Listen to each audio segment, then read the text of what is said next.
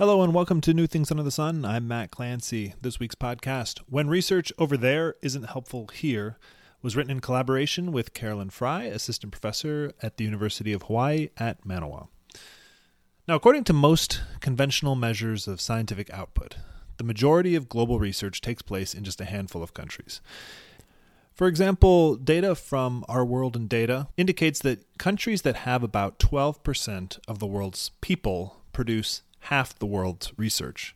And on the other side of the coin, half the world's population resides in countries that collectively produce just about 9% of scientific articles. And these ratios are even more skewed if you rely on data about R&D spending or the number of research workers rather than the number of scientific articles published. So put differently, a lot of the world's population lives in countries in which little research happens. Now we might ask, is that even a problem?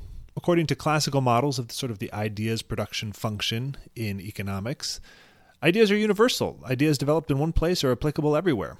And if this is true, then where research takes place shouldn't really be a problem. Indeed, if research benefits from clustering, we actually would want to concentrate our research communities in a small number of places. Now, there are two problems here, though. First, as has been sort of well established in the literatures on technology diffusion, there are significant frictions associated with the diffusion of knowledge over geographic distances. And in the newsletter, I've got some links to some recent literature reviews, not by me, uh, about this topic. Second, and what I and what we plan to sort of talk about in this post, research could be less useful in countries where it didn't occur, or nearly as consequential. People might think this is the case, in this post, we'll look at four domains agriculture, health, the behavioral sciences, and program evaluation research, where new discoveries don't seem to have universal application across all geographies. Now, I should just as an aside note that there's an, also a kind of a rich literature in economic development about inappropriate technology, and we're kind of focusing on the upstream knowledge discoveries that maybe would later get turned into and sort of codified as technologies. But we're going to focus on research, not new technologies per se. Now, in a previous post, we discussed some evidence that researchers tend to focus on problems in their local area. Now, to the extent that the prevalence of problems varies around the world, this could mean that the distribution of researchers influences the level of research to solve problems in sort of some locations, irrespective of diffusion issues. Now, if the problems of places with few researchers differ from the problems of places with lots of researchers, then some problems will tend to be under researched if researchers focus on what's happening locally. So, the first important question is do problems vary around the world? And of course they do. We can start with Moscona and Sastry 2022, which documents that the prevalence of crops and pests varies around the world.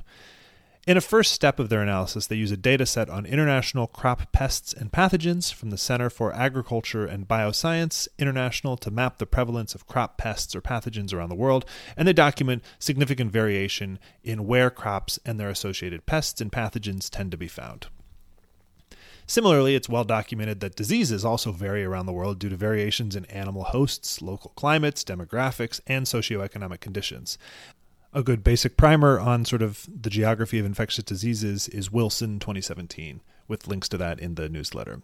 Also, uh, sticking with health, more recently, and propelled by advances in sort of sequencing technology, researchers have documented variation in population genetics around the world. And you can look at Wang et al. 2022 for some more information on that.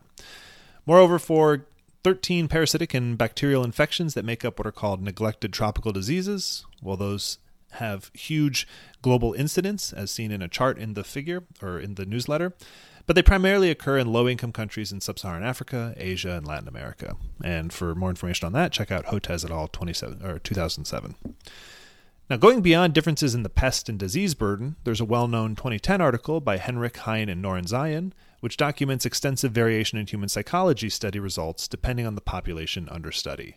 In particular, they emphasize that the study populations in behavioral science research are overwhelmingly drawn from Western, educated, industrial, rich democracies. And if you look at all the first letters, that gives you the word weird. Uh, they call these weird countries. Actually, they point out uh, that nearly 70% of subjects in some top psychology journals come from simply just the USA alone. Now, they show that along many important dimensions, findings that are derived from these weird samples don't generalize to the broader human population. So, to just take one example of many, Henrich and co authors point to this 1966 cross cultural study about the Mueller Lyer illusion, which there's a figure of below. It's this kind of illusion where you have two lines, and depending on how you draw these other lines around them, it can make it look like one line is shorter than the other, even though they are of equal length. Now, this 1966 cross cultural study found that American undergraduates fell victim to this illusion. They were more likely to perceive one line to be longer than the other, even though they're actually equal in length. And for a while, this was sort of assumed to be a natural, you know, like a universal human trait. But this 1966 study showed, for example, the San foragers of the Kalahari tended to perceive the lines to just be of equal length. They didn't seem to be susceptible to this illusion. There was a 2020 retrospective by Apicella, Norenzayan, and Henrich, which looked back on the previous decade since their 2010 article and that found samples drawn from these so called weird countries tended to continue to dominate major journals, even though there had been, you know, not very frequent, but there still had been new studies that continued to find variation across countries was something that was important. As an aside, there was an interesting kind of counterexample. Uh, the Many Labs 2 project in 2014 tested 28 different psychology results across a large number of country sites. And that study did actually find that the extent to which a population was weird wasn't really significantly correlated with whether a result replicated in one setting or another. There was a rebuttal, or I guess a, a commentary on that by Schimmelpfennig and, uh, and many others in 2023 that argued that that study is insufficiently powered uh, to detect all but the largest variation in results across country. Had some other critiques as well. Anyway, the debate is going on there. Finally, economics presents another domain where results in one country may not generalize to another. For example, Vivalt 2020 assesses the extent to which results from impact evaluations of economic development interventions generalize to new contexts. And to do this, uh, Vivalt compiled a data set of all results across hundreds of impact evaluations covering 20 different types of development programs. For example, one type of development program would be conditional cash transfers. Now, Vivalt summarizes the variation by intervention and sort of by intervention outcome using meta analysis methods. And she documents that, you know, there's significant variation for the same intervention and outcome across different contexts and that this variation is greater than variation that exists across some other types of interventions, for example, medical interventions. So, the problems related to agriculture, disease, human psychology, and economic development may not be universal, but they might vary substantially from region to region. And if, reg- and if research done in one region is more likely to be related to sort of the problems in the local context of that region, as we argued in our previous post, well, then that means that the substantial concentration of research means a lot of problems are receiving very little research effort. Decision makers' beliefs also matter. If people believe that research done elsewhere isn't applicable to their context, then that research is less likely to inform their decisions and ultimately less likely to be useful. And that's true even if the research actually is applicable, but people just don't believe it. And some papers indicate that this potential concern is a real one. Two recent papers attempt to isolate this mechanism in the context of program evaluation evidence. Vivalt et al. 2023 and Nakajima 2021 both investigate how policymakers evaluate potentially relevant research, with some experiments where they surveyed policymakers on their views about different potential hypothetical research papers. In both of these papers, the authors provide policymakers with evidence from sets of hypothetical impact evaluations and ask them to rank or rate which evaluations they prefer. These hypothetical evaluations vary in their methodologies. For example, they could be randomized control trials versus observational studies. They vary in their results, their sample size, and importantly for this post, they, value, they vary in the location of where the study was done.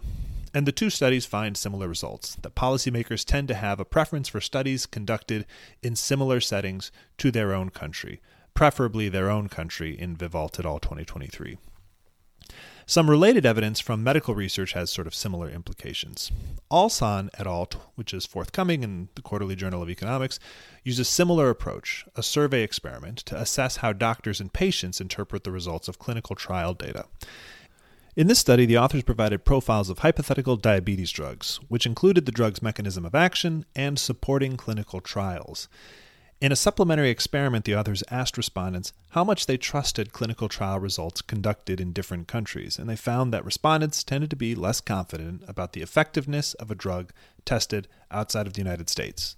All of the respondents were in the United States, and several respondents expressed concerns that the drug wouldn't work in the same way due to biological factors, socioeconomic, or environmental factors. Now, as an aside, kind of a long aside, geography is, of course, not the only factor affecting which kinds of populations are underserved by research. And the primary experiment in this paper is actually about whether representation of different racial groups in clinical trials influences the likelihood that physicians would recommend that drug to their patient, and whether patients would adhere to the drug regimen. The study randomized the share of black trial subjects in the average drug efficacy in trials across drug, uh, drug profiles. Physicians were asked to indicate their intent to prescribe the drugs, and in a separate experiment, hypertension patients were asked their interest in novel therapies to treat hypertension that had been tested in trial sites with varying shares of black participants. And they found that physicians were more likely to state an intention to prescribe drugs that had been tested on representative samples, and that this effect was driven by doctors who routinely saw black patients. And as for the patients, black respondents were more likely to state that a drug would work for them if the trial was more representative. End aside. So, another rationale for conducting research in different countries, besides that it may be necessary to do good science, is that the uptake of research depends partially on where it's done. So, what does this all mean in terms of actual outcomes in places with fewer researchers, or put differently, is there any evidence on the consequences of this kind of inappropriate research? Moscona and Sastry 2022 provides one estimate of how much this matters, at least in the context of agriculture. And they use kind of a multi step analysis. First, they're going to measure the extent to which a country's crop and pest prevalence overlaps with that of a more innovative locations. And that's going to let them generate a mismatch measure at the country pair crop level. Second, they measure the role of this mismatch in cross border technology transfer between pairs of countries, showing that a mismatch between frontier countries matters the most for non frontier countries. Uh, in concrete terms, if you're far away, if, if your pest burden is far away from the pest burden of, say, the United States, you're less likely to report using plant species that were sort of bred originally in the United States. Third, they use a regression model which regresses crop output on mismatch with frontier countries, that is, countries that produce more research in those kind of crop areas, and they're holding constant country and crop fixed effects and they showed that a mismatch with frontier countries negatively affects crop specific output in other countries. For example, in their analysis, a country that is one standard deviation more mismatched in terms of how dissimilar its pest population is to the pest population of a center of agricultural R&D like the United States, well then the yield of crops tends to be about 0.4 standard deviations lower than its peers. Now, to bolster their analysis, Moscona and Sastry go on to look at two events that shifted technological leadership, which thereby shifted these sort of mismatch patterns. And they look at two major shifts the Green Revolution in the 1960s and 70s, and the rise of U.S. biotechnology in the 1990s. And they exploit these events, shift, uh, they exploit that these events shifted the center of innovation in certain types of agriculture to identify how changes in where innovation takes place affects productivity in countries with similar distributions of crops and pests. And the results are consistent with this previous analysis. Countries whose mismatch to the frontier declined, or because, for example, the Green Revolution moved where R&D happened to countries that were closer in terms of their pest burden, well, those countries saw greater gains in agricultural productivity. Together, this body of evidence implies that the location of researchers really does matter, at least for you know agricultural production, health outcomes, human psychology, and the policy and program implementation in sort of economic development contexts. And that said, without more research on problems affecting places with sort of fewer researchers, it's difficult to tell what we are missing and the extent to which research can solve problems in places that don't have a lot of researchers. Thanks for listening. And now it's time for the standard end of the episode boilerplate. You've been listening to a podcast from New Things Under the Sun, a living literature review with the mission of communicating what academia knows about innovation in accessible but rigorous research syntheses. New Things Under the Sun is a living literature review, which means I go back and update these research syntheses as new research is published or I discover it. The podcast you listen to is taken from the first published version of one of these syntheses. To see if there's been any updates about the claims made in this podcast, or to learn more about this project, head to newthingsunderthesun.com.